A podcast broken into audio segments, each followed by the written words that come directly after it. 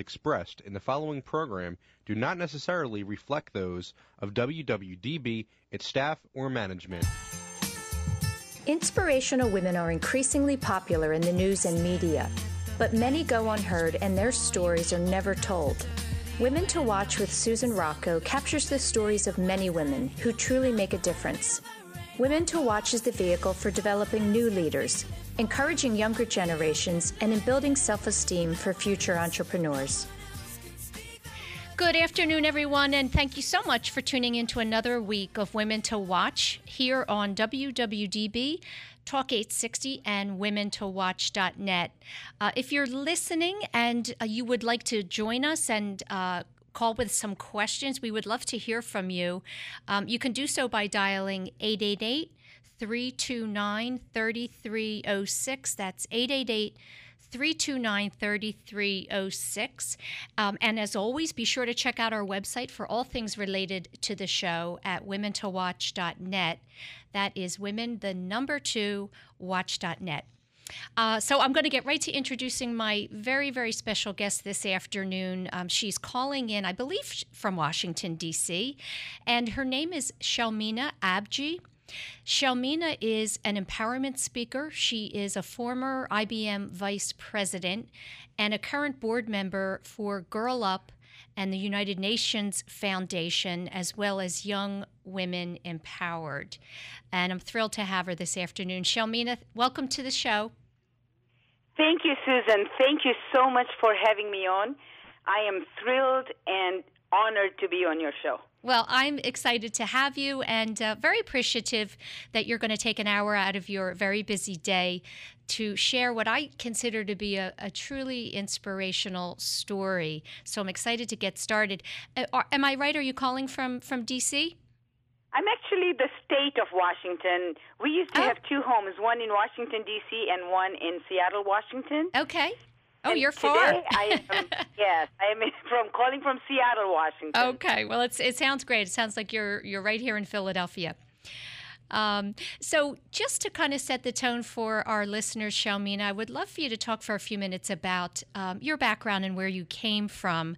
And I know that you were you were born in in Tanzania, and you spoke uh, very openly in, with me and also in some of the uh, speeches that you have given uh, about your mom and dad and um, how you were poor growing up, but yet uh, mom and dad were so incredibly um, focused on education for you. So tell us a little bit about what it was like growing up in Tanzania and also the uh, influence that, that mom and dad have had on you. Yeah, thank you for that opportunity. You know, now that I don't have my mom and dad living, this has been something that I have been pondering over a lot. And really, really grateful because, you know, Susan, in terms of the United States and the wealth that we have here, we would definitely have been considered poor. But I never really thought of myself poor when I was growing up. We had enough food to eat and we had a lot of love and laughter in our house. We didn't really own anything in the sense of the material world no TV, no phone, no car, four brothers and sisters in the same room, um, sleeping. Um, but we always had food to eat, and a lot of the people that I also grew up with had that same kind of uh, socioeconomic status. And perhaps that was the reason why I never really considered myself to be poor or different. I always considered myself to be grateful because I had so much love and so much laughter, and we had great food. Oh, you know that's I, I love that because I I have said to my kids since they were born, um, or asked them, I should, you know, are you warm? Are you fed? Are you loved? You know that that's pretty much the ultimate, right? I I agree, and sometimes I think when we have access to and exposure to the way others live and we start comparing ourselves with them, we make our own lives miserable because mm. then we mm. want something we don't have. That's right. And to, you know, inspiration is one thing. If you see someone that has something that you want and you are inspired by it, that means you have accepted what they have. uh, and that's a good thing. Mm. But feeling less just because you don't have what somebody else has, that's not a good thing. Mm. Very. It's almost, you know, I, I tell people that when you accept the success of others, you are inspired by them. Mhm. Unacceptance of their success makes you jealous, and that is not a good way to be. No, no. Um, and, and you know what, Shelmina? I think that young women in particular um, sometimes struggle with that um, that feeling of being less than and comparing comparing ourselves. Sometimes it takes a, a you know years to get over that. Yeah. It sounds to me as if you had a, a sense of confidence and security from a very very young age. a sense of security, yes. A sense of confidence, not so much. Okay. Well, you know, I want to talk to you about being 15 years old and leaving home um, to go finish high school. Uh, tell me about how difficult that must have been for you. Yeah, yeah. You know, um, Susan, leaving home at 15 was actually less difficult than leaving the country at 18. So let me let me tell you why. My mother had a brother who lived in the capital city of Tanzania called Dar es Salaam. And as you mentioned, where I grew up, 10th grade was the highest level of education I could obtain. So I had to leave home. And even though we didn't own a phone, I was going to a familiar family, my mother's brother. I grew up with an extended family, mother's brothers and sisters and their children, and we were just this one large family. And so going to Dar es Salaam to study at 15 was not as difficult because I knew I was going to my uncle's house. And, you know, because we sense extended families as our own families, it wasn't a question of having to pay to live there. You know, I just basically lived there um, for nothing. There was no expectation. And frankly, if there was, I couldn't have afforded it. Um, however, when I left Tanzania to go to India to obtain a college degree, that was scary. That was very scary because now I'm going to a new country and um, I've never been out of the country. I was scared to even walk by myself because growing up I used to watch Indian movies and you know there were always these villains walking around, you know, Yeah. lurking in the woods and a, a pretty young girl would be walking and then you know what happens next. So I was really scared. I was really really scared.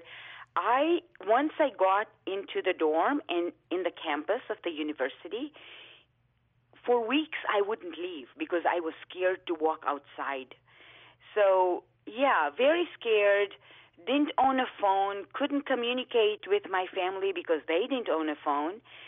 And so I'd have to write letters, which would get to them two weeks, and they would write Mm, back. Wow, wow. So, That was that is where I overcame my fear actually, uh, because I had to get so fearful to a point of recognizing that this was all in my head. what was, was it all in like? my head. Yes, uh, you were in Pune in India. Pune, yes, In Pune. or Pune, yes. Pune. And how? Yes. What's the community like there outside of the university? Was it Oh, safe? it's a and- very large city. Okay, so when I studied in in Pune, this was 1978. Uh, it was mostly a military type city. It was well organized. It was uh, they had many universities. It was, but it was a large city uh, compared to where I grew up. Of course, I was there earlier this year, and now it's what I call a humongous city. Too many people, too many, too much traffic. Couldn't recognize it, but it was a it was a large city. So for me, coming from a very um, secured, protected little town into that environment was very, very scary. um, and at that age, I guess you were. Do you, was is it eighteen when you go? It- Yes. Okay, Yes. same same as in the U.S. Tell me, you, you uh, got your bachelor in uh, science degree in, in mathematics. Correct. Okay, tell me why did you study? Why did you decide to do that as your major? You know, thank you for asking me this question because I didn't decide. I I actually had no idea what I wanted to study. No one in my family had obtained a college degree. I didn't know anything about college. I just used to get good grades and I wanted to obtain a college degree. Mm-hmm. In Tanzania, because we were a British colony, in seventh grade, one has to decide whether they're going to pursue arts or science. And back in those days, anyone that was smart would pursue science. And so you kind of decide, make a decision at a very young age whether you're going to go for commerce, for arts or for science. So I went for science and I applied for a bachelor's of science degree. Mm-hmm. And you know, I I I'm not going to say I was really good at all the subjects, but I work hard. I apply myself. So I was good at anything I studied. Uh, physics, chemistry, math, biology, and that's how you start out. In the first year, you study quite a few science subjects, and then in the final year, you have to decide to take one. And really, I could have done physics, I could have done chemistry, I could have done biology, I could have done math. Mm-hmm. I just picked math and really had no idea why I did math. I I wasn't really beginning with an end in mind. I didn't know that really you could you should obtain a college degree with which you could then have a job. I was just so naive. When I think of myself at that age, Susan, I was so innocent and so naive in so many ways, and yet a risk taker because I left my country to go obtain a college degree. That's right. That's right. And so, uh, something else that is very impressive to me about reading your story is there's a, there is a theme of you um, working to help pay back your parents and also for your tuition. And um, I, I, read that you brought back and sold clothes from India yes. to help pay for yes. your tuition. So that to me kind of you know shows a little bit of an entrepreneurial spirit in you at a young age.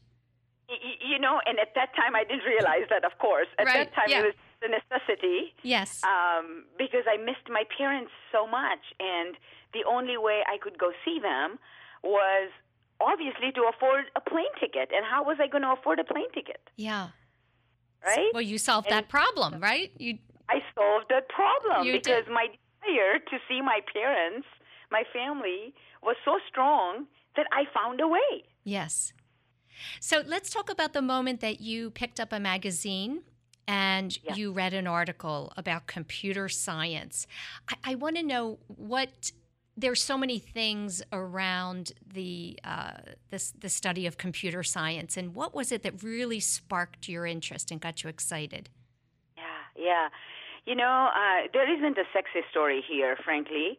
I was reading a magazine in 1981. IBM had just announced the PC Junior, and I was reading that anyone that is good at math can learn how to program computers, and there were lots of jobs.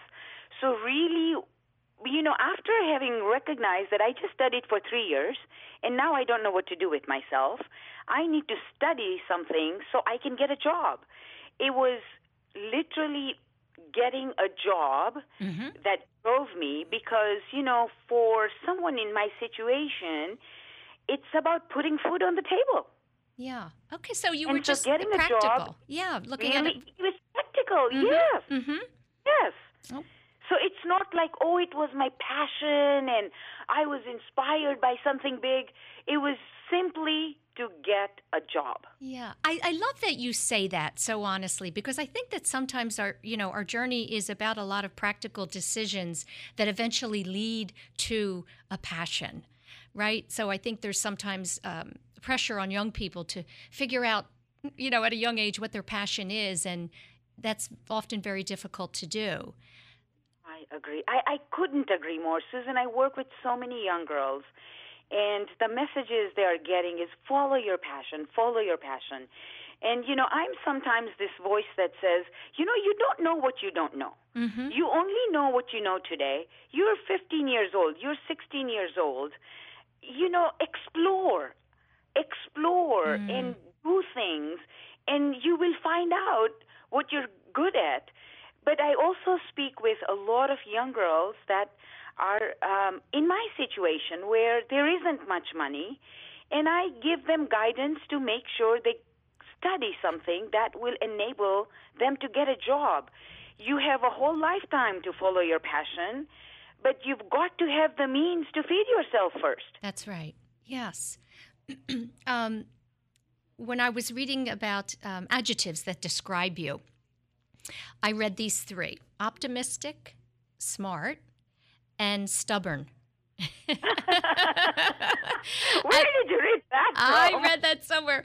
But you know, first of all, all those three words to optimistic, smart, and stubborn, I think those are just three um, very powerful qualities for a leader. And I, I wonder which one of the three would you say is the number one that has helped you, um, you know, become a leader because you are. You are a leader today. Is it the optimism? Is it the intellect?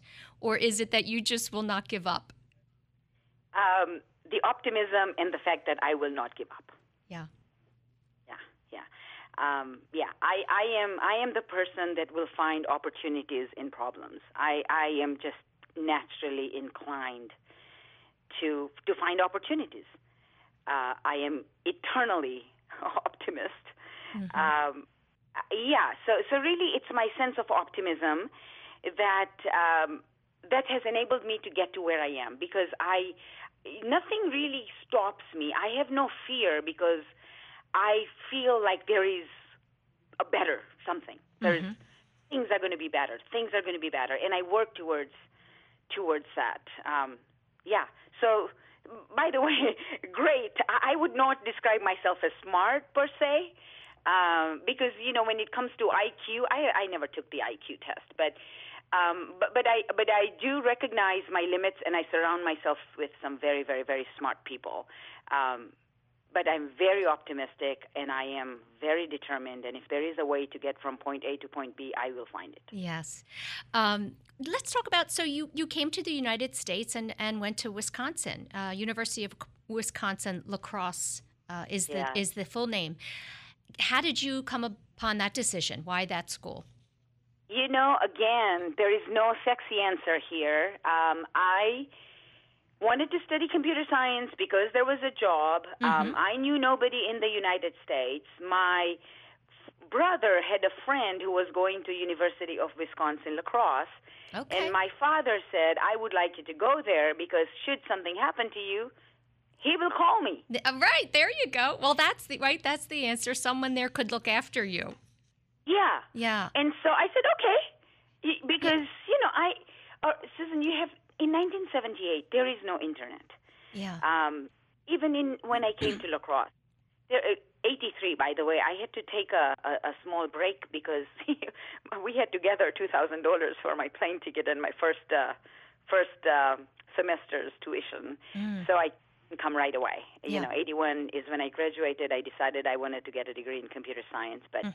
I came in 1983. Um, and and you know, I didn't know that there were Ivy League colleges. I didn't know that you know, I I was yeah, we're now going back to smart. I guess I, yeah, I was one of the, the the highest ranking person in our country, so you could say I was smart.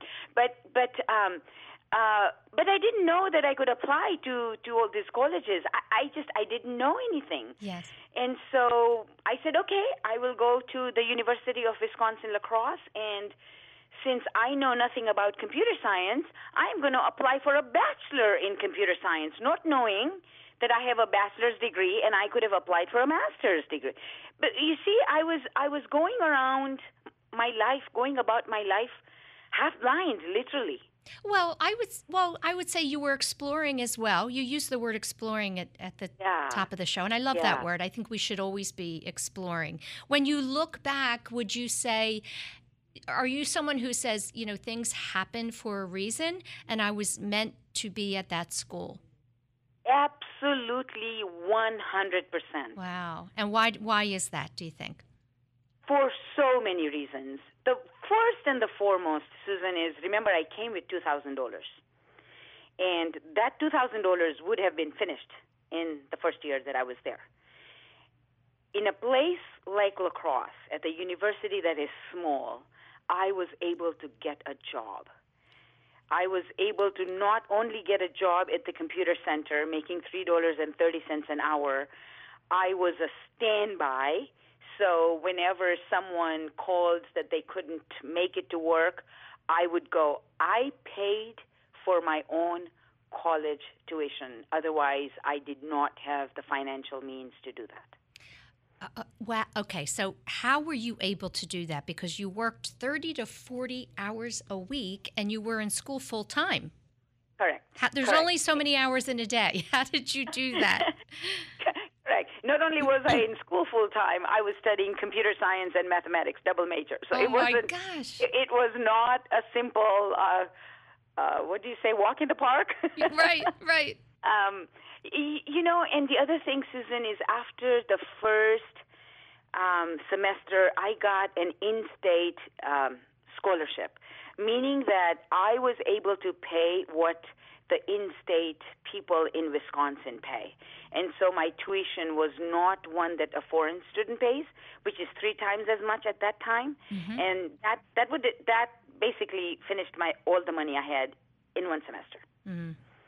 But after that, my tuition got reduced, and I was able to work 35, 40 hours a week. And I loved working on the holidays, um, you know, because I got time and half. yeah, and then when I celebrated, I went to McDonald's to get a meal. That was my celebration. there you go. Well, it's so. Would you say that most of your time was either spent between you know studies and, and the classroom and work? Um, as were there any other activities you were involved in? Um, no, there was no time. Okay, I mean, there was you know, no that time, was yeah. the beginning of me learning to prioritize. That was the beginning of me learning to understand what needed to be done now and what can wait. Mm. So, upon graduation, uh, tell me how your first job, I believe, was was with a company called ETA Systems. Correct. Okay, and uh, how did you get that job? Did you was there a referral? Was there someone um, at the university that helped you with that, or was it something that you um, came to on your own? So, you know, when I graduated, first of all, you know, La Crosse is not your Ivy League college where too many companies show up to interview students. However, I mean, it's much better now. Let, let me, I'm, I'm talking about when I was graduating. But it was known for its computer science program. So overall, it was not that great a reputation at the time, but it was known for its computer science program. So a few companies came on campus to hire, to recruit students. However, all the companies that came on campus were looking for someone who already had a green card or a or a U.S. citizenship, uh, and so I was just basically disqualified before I could even apply because I was a foreign student. What I had was one year's practical training visa, meaning that I could work in the U.S. for one year because if I went back to Tanzania with a degree in computer science, there's nothing I could have done because the, the country was not advanced in computers. Mm-hmm. And so there used to be, and there still is, a conference called ACM. ACM stood for Association of Computing Machinery. That's what computers were called back in the day. They were machines. and, and it's funny, my son just recently got a degree in computer science um, from the University of Washington last year, and he was talking about ACM, and I said, I can't believe it's still there. So, and ACM is a conference that happens once a year, I believe, in a city where anyone who didn't get a job already shows up and you give out, you hand out your resumes, and you interview. It's a quick interview, and then there is a follow on interview. And so, you know, you earlier mentioned that I'm one of those people. You're very uh, perceptive, by the way. You figured out I'm one of those people that believes that everything happens for a reason and it happens for the best. Mm-hmm. Um, and as I was interviewing, you know, these are five minute quick speed interviews, this company just caught my attention. And I went and spoke with them. They were a startup company. You know, there were not that many people lined up to speak to them because remember, in 1983, startup companies didn't have the reputation they have today. There were no stock options and there were no millionaires happening everywhere from startup companies. And so, uh, sorry, 1985. 83 I came, 85 I graduated. and the reason it only took me two years, um, Susan, is because I then recognized I could transfer credits because I already had a degree. So this is 1985. And this company was building the world's fastest supercomputer, and they were based in uh, St. Paul, in Twin Cities, in, in Minnesota. Mm-hmm. Um, and I got a job with them.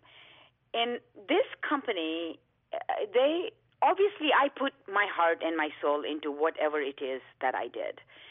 Um, but I also believe that they recognized me.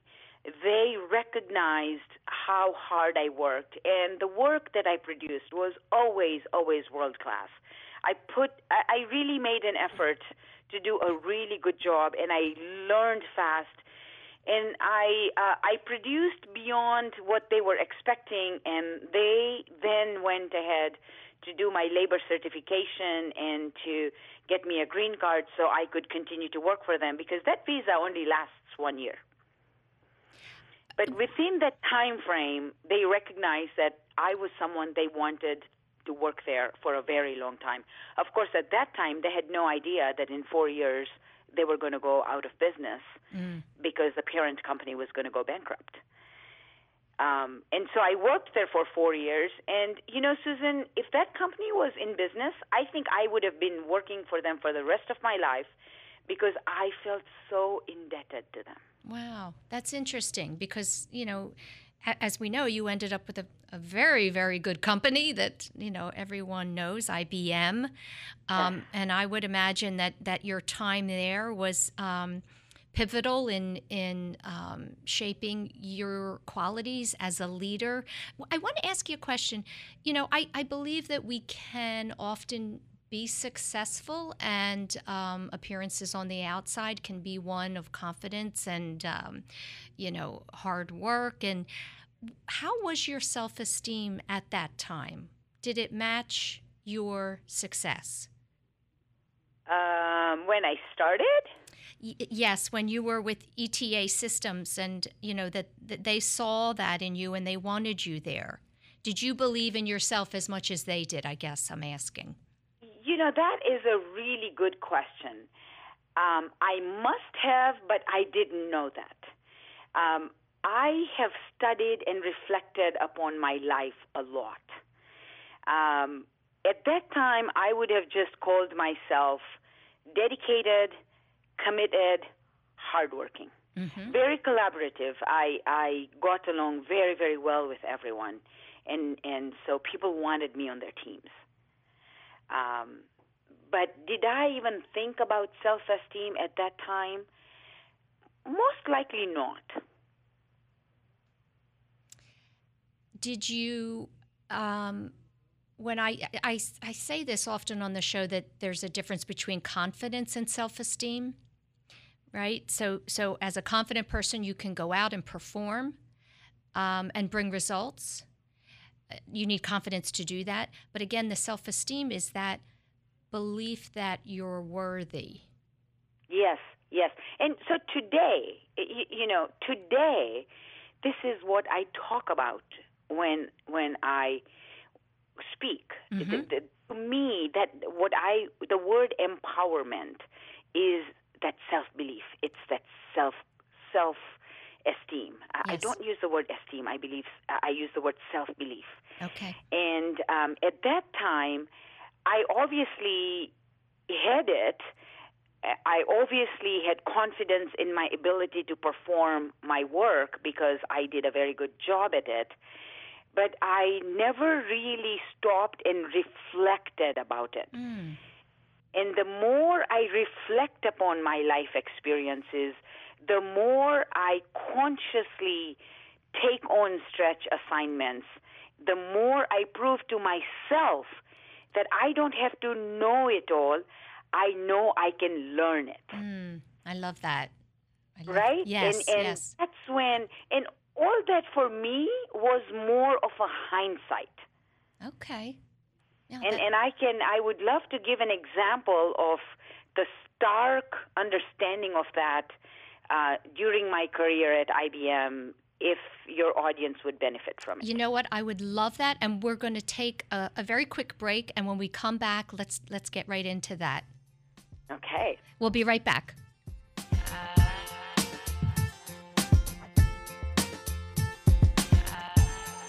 This is Kristen Hillsley, financial advisor of the Foley Hillsley Group, with a big announcement.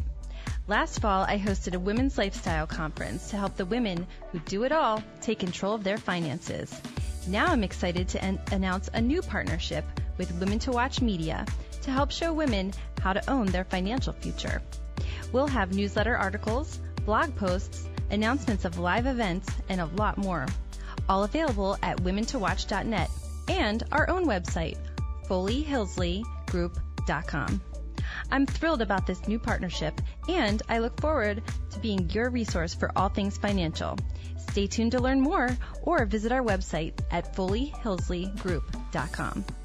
The Foley Hillsley Group is affiliated with Robert W. Baird and Company, member SIPC. Log on to FoleyHillsleyGroup.com to learn more.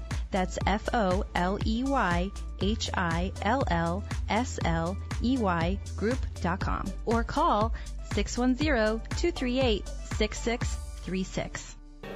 Since 1858, Mount St. Joseph Academy has been educating girls to be leaders, founders, and independent thinkers. Students are taught to be collaborative, courageous, compassionate, confident, and spiritual. In this student centered environment, the young women are transformed by recognizing their own potential and are encouraged to use it to make a difference in the world. To learn more about Mount St. Joseph Academy, go to www.msjacad.org or call 215 233 3177. That's msjacad.org or 215 233 3177. Welcome back, everyone, to another week of Women to Watch here on WWDB, Talk 860, and WomenToWatch.net. My name is Sue Rocco, and I'm joined this afternoon by Shelmina Abji. Shelmina, again, is the um, former IBM vice president, a current empowerment speaker, and board member for Girl Up, United Nations Foundation, and Young Women Empowered. Um, Shelmina, I'd love for you to talk about an experience that you had at IBM and um, you know how that kind of plays into what we were discussing about self-esteem. Yes, uh, thank you. So in 1997, Susan, I was running an 880 million dollar business, and I was responsible for selling IBM's hardware, uh, what we call in the Pacific Northwest and Northern California. So it's the states of Washington, Oregon, Idaho, Montana, Utah, Alaska, and Northern California. Um, I had been in the hardware business as an individual contributor, as a first line sales manager, as a second line sales manager, and I knew this business inside out. And so while I was running a larger business, I wasn't necessarily growing more competencies. And so one afternoon, I was having lunch with one of my mentors and it's really important for all of you that are listening on this phone call to have mentors and to have sponsors because they will provide a perspective that you may not have thought about yourself. And we were just having a conversation. It was a just an informal lunch and a conversation about the shifting landscape of the technology industry and how the technology industry was moving away from being hardware dominated to being software and services dominated. And here, you know, I was spending my time in the hardware business. And so not only was the market shifting, IBM was also shifting its business model, moving away. It was shrinking, not moving away. I shouldn't say moving away. It's still in the hardware business. It will always be in the hardware business. But the hardware business was shrinking and the software and services business was growing. Mm-hmm. And so the conversation we had is you know, I do this and I do this very well. I make my numbers every quarter. I get a nice commission check. I'm, you know, one of the top performing teams. All is great. And I really understand this business. People come to me to talk about it. I was an expert at this. But that's no way to grow. Mm-hmm. When you become an expert at something, that's no way to grow. And I would not have remained relevant as that piece of IBM's business started to shrink because the opportunities for growth and promotion are always in an area of growth, business growth. And so at that time, we said, you know, perhaps I should try and run a services or a software business and one of the businesses where there was an opening for a second line sales manager. So, you know, you do have to remember that at IBM, once you're at a certain level, you move at that level regardless of which business you move into. So I would move in at the second line sales manager, and I decided to go into a services business. And Susan, the first week, I mean, I still remember the first conference call where my team. Now remember, I have managers, sales managers reporting to me, and they have the salespeople reporting to them. And we were having a pipeline discussion of the largest opportunities that we had to close in that quarter. I couldn't even understand 70% of the language that they were using. So where was I even forget about adding value how was I even going to ask relevant questions? Mm. I wow. could not understand what they were saying. Yeah. They might as well have been speaking in a foreign language. and at that time, you know, luckily for me, it was a conference call because now I had all the states west of the Mississippi. So mm-hmm. there's people from dialing in from everywhere. So no one could really see me sweating bullets. And I'm telling myself, which part of you was stupid enough to leave a job that you were so good at and take a job where you don't even understand what they're talking about and you're supposed to be leading this business. Well, uh, and so what did you do? So t- how did that turn out? So what does Shelmina do? She's stubborn, she's determined, she figures way. right? Yeah. And, and so of course I figured out a way. I I talked to people, I talked to our clients, I talked to the team, and I went in and I, I told them, I said, listen, I don't understand this business. You are the subject matter expert. I want you to work with me because I understand clients. I understand deal structuring. I understand how to win with clients. And so let us work together and become greater. Mm. And that's what we did. I never became a subject matter expert. I just took the people that knew what they were doing. But what I knew was to earn the trust and confidence of our clients. What I knew was how to close deals, how to structure win win deals. Because all that I had done, it doesn't matter that it's a different part of a business. Well, and what you were not afraid to do, um, Shelmina, was to say, I don't understand and I don't know, right? That's Correct. something that I think um, holds people back often. They just will pretend when they don't know something, and that's the worst thing to do. I never do that. No, I, yeah. I don't. I will never make things up. I don't believe in faking until you make it because I, the word fake just makes me think that I'm not good enough. I have to fake it. That, yeah. it doesn't work like that for me. Yeah. Um, I go in and I and I here's how it works, Susan. Now that I work with young girls, I think the reason an individual gets the confidence to admit I don't know this is when that person is confident in what they do know, mm. in yes. what their strengths are. Yes. And yes. so, so then it becomes easy to say, I don't know this, but let me tell you what I can bring to the table. Yes. Yeah, that's a right? great point. Yes, yes, I think you're right. It, when you know your strengths, um, you're more willing to to share um, your weaknesses. What you don't know. That's right. That's right. Yeah. It's not a weakness. Just because no. I don't something, that doesn't make me weak. What makes me weak is if I'm not willing to admit and get the subject matter expert. That's what makes me weak. Right. Yes. You know, we were discussing earlier the difference between confidence and self esteem. And I think that there's also a huge difference between fear and anxiety. And I wanted to ask you, you know, what what thoughts give you anxiety? you know, I'm so glad you're asking me this question, Susan, because at this stage in my life, I have no anxiety. I have no fear. And even though there is a difference in those two, the reason being that my life experiences have taught me earlier we discussed about how scared I was when I was in India. And then I recognized that all that fear was really in my mind. When I walk outside, nobody is going to rape me. Nobody is going to hurt me. It's just what I am thinking. And then, as my life unfolded, everything that seemed like a challenge, everything that just stopped me in my tracks, and I'd say, oh shit, sorry, it's okay. Um, I spoke a word that mm. might not be kosher. Right. What just happened? What just happened? How could this be happening to me? I didn't do anything to deserve this. And these were all, these were mostly personal growth stories. But then, as I always do, I get out of the situation, I learn something from the situation, and then when I look back, I realize that the universe was really giving me a chance to grow. It was pushing my limits. It was challenging me. It was giving me an opportunity to become what I was capable of becoming. And so, you know, when you accept what you don't know, then it becomes an adventure. When you don't accept that, it becomes anxiety or fear.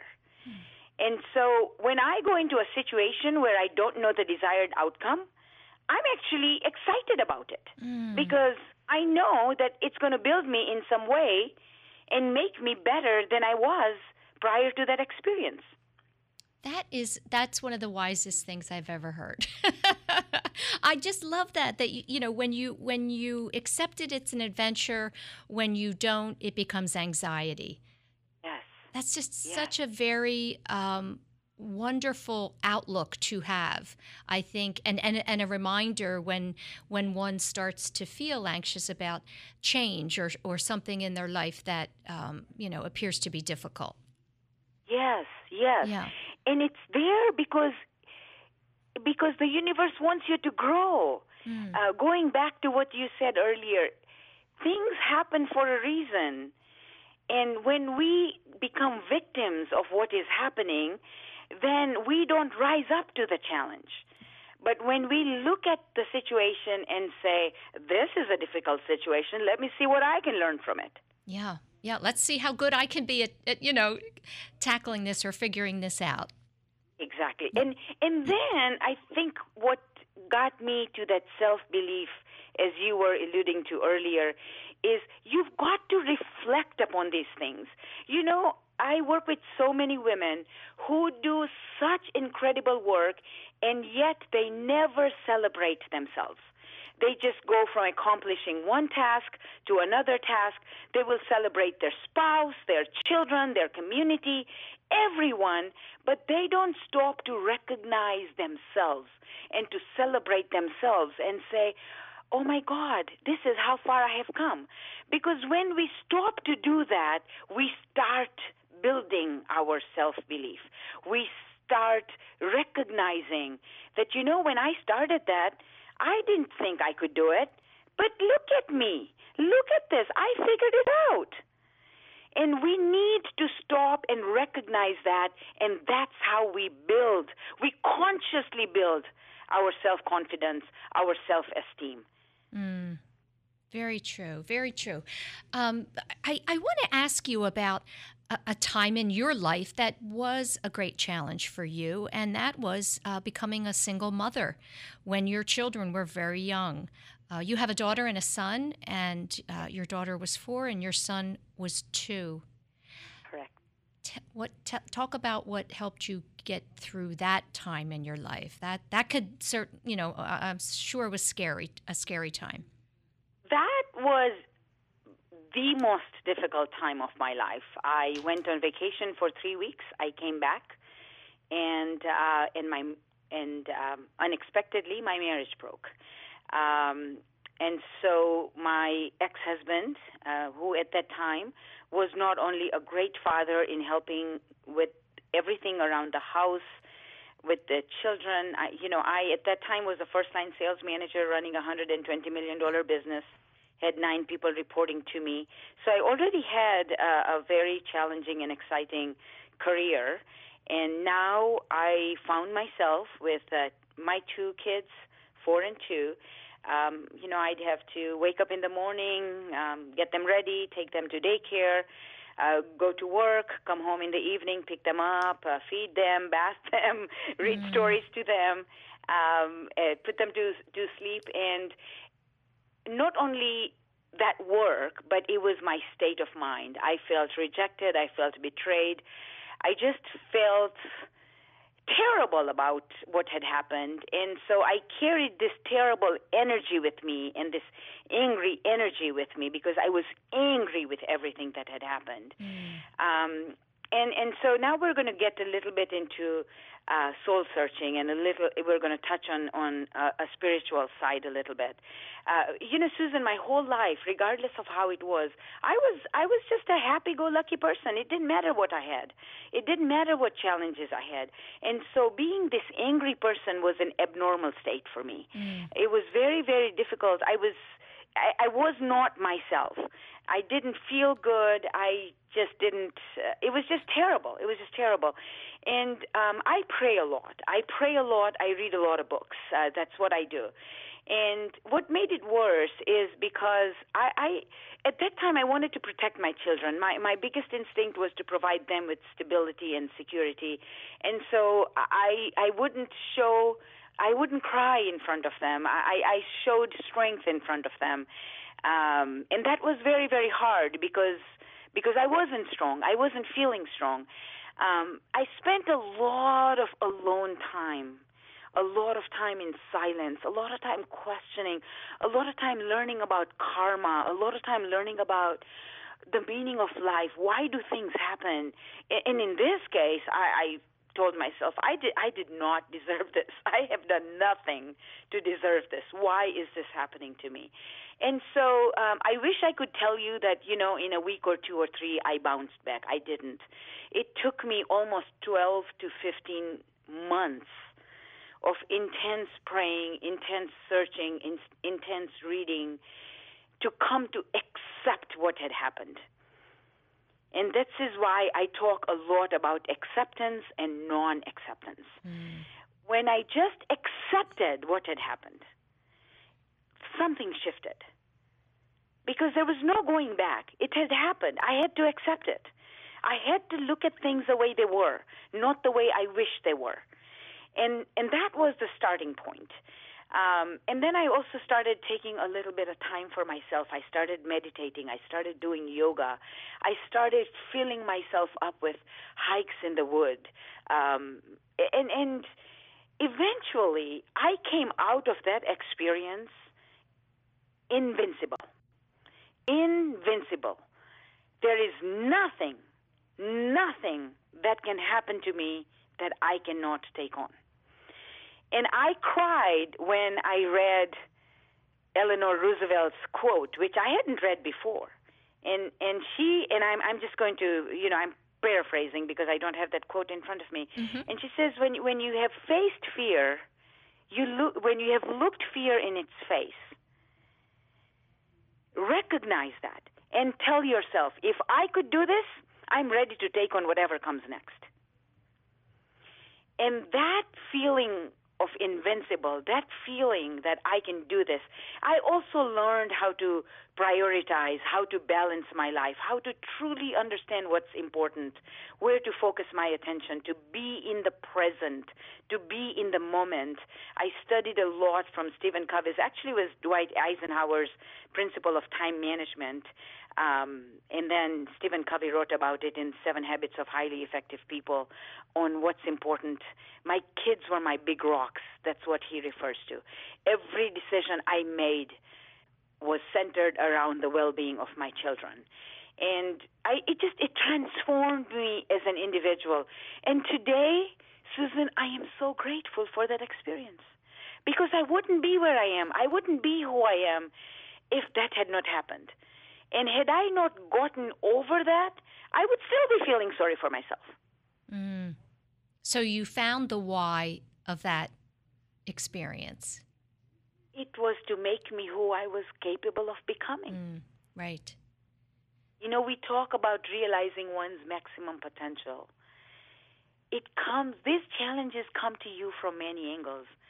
Don't shy away. Take them on yeah. overcome them, and then go look for bigger challenges. Yes.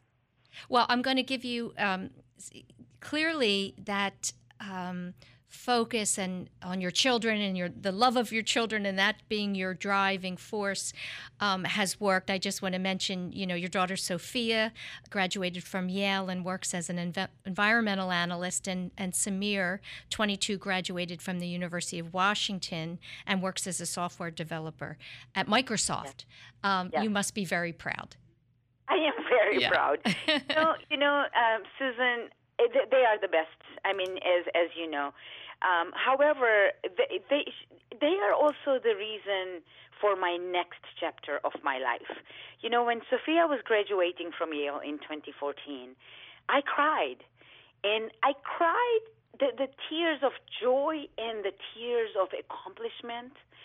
Um, the, the, really, this I felt this this burden by the universe because you heard my story.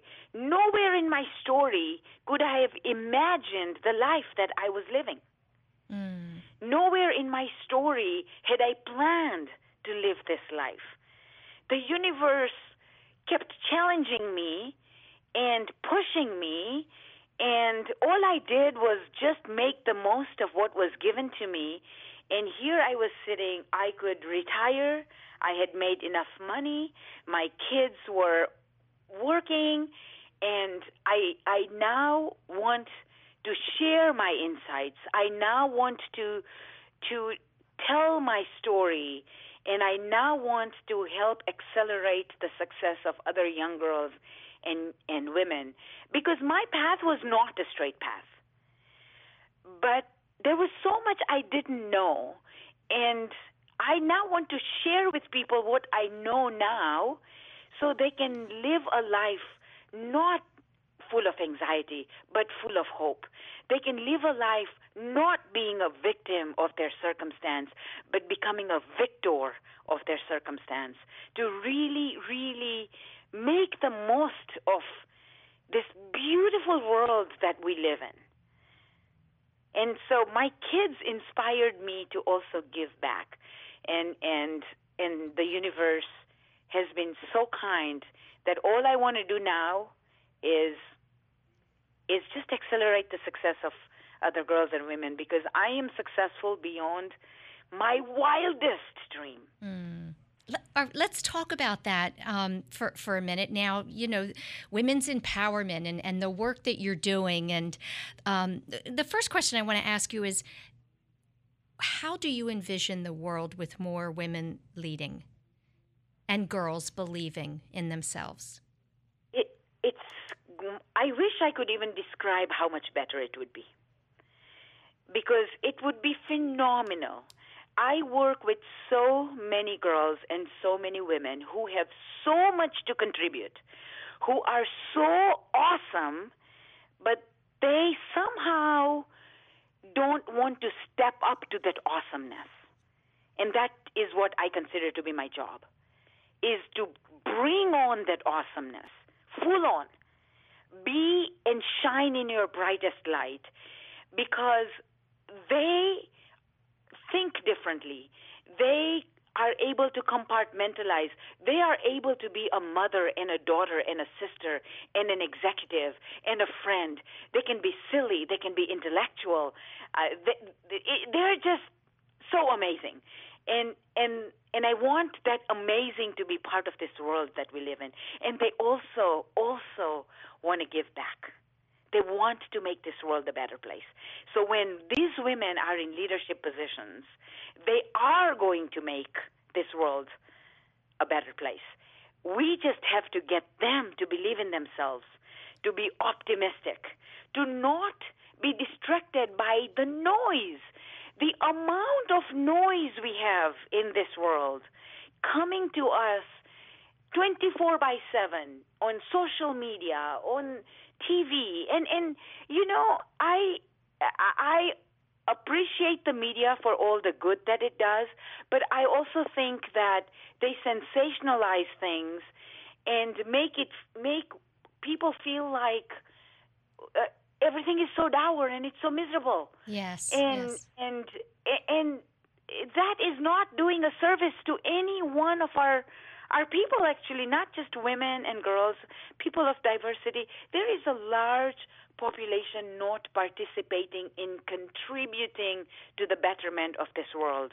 And when they start participating, this world is going, I cannot even begin to describe how beautiful it's going to be. Mm, you're so right. I think, you know, what you just described, um, it affects the psyche of people, men and women. The, the, the bombardment of the negative and uh, you know, I just will always choose to believe there there's more good than bad, and the good is just not highlighted. Um, yes.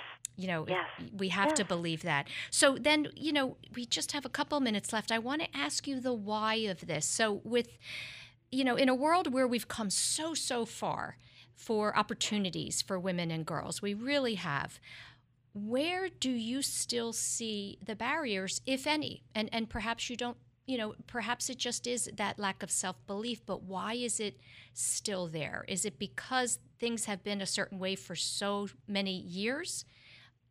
You know, what is it? What is your personal opinion about the barriers that exist today uh, that that continue to hold women back from from stepping out and speaking up. Right, and and, and so I'm going to give you, and this is my personal perspective. Okay. Okay, I can only give you my personal perspective. Mm-hmm. Susan, no one in corporate America wakes up in the morning and says, "How do I keep women away? How do I keep people of diversity away from being leaders?" I have been helped by men, women, everyone and the thing is, but I wanted to take on the challenge. I wanted, I reached out, I would ask for help. And so, what I tell women is yes, we have a long way to go, but please recognize how far we have come. And then, when you move forward, don't move in the spirit of fighting and barriers. Move in the spirit of opportunities and hope. Mm, because yes. you use the word psyche, I use the word energy. Okay. You see, when you show up in every interaction you have with anyone, you show up with the energy or with your psyche. And if I come in with a psyche of the world is terrible and there are too many barriers, well, guess what? I'm going to find the world to be terrible and there will be too many barriers. That's if right. I come in with the energy of how far we have come and that there is, yes, there is work to do, and I am going to move forward with hope and confidence and optimism. Those are the people that make things happen. Don't focus on the barrier. Focus on making yourself everything you are capable of becoming. That's because beautiful. you only can. Yep. Oh, I'm so Right? sorry, Shelmina. That's just a beautiful way to end the show, and, and we do have to go. That's uh, we've run out of time. Thank you so much for sharing your story. You're so welcome. Thank you for the opportunity. Okay, that's it, everyone, for another week of Women to Watch. Have a great week.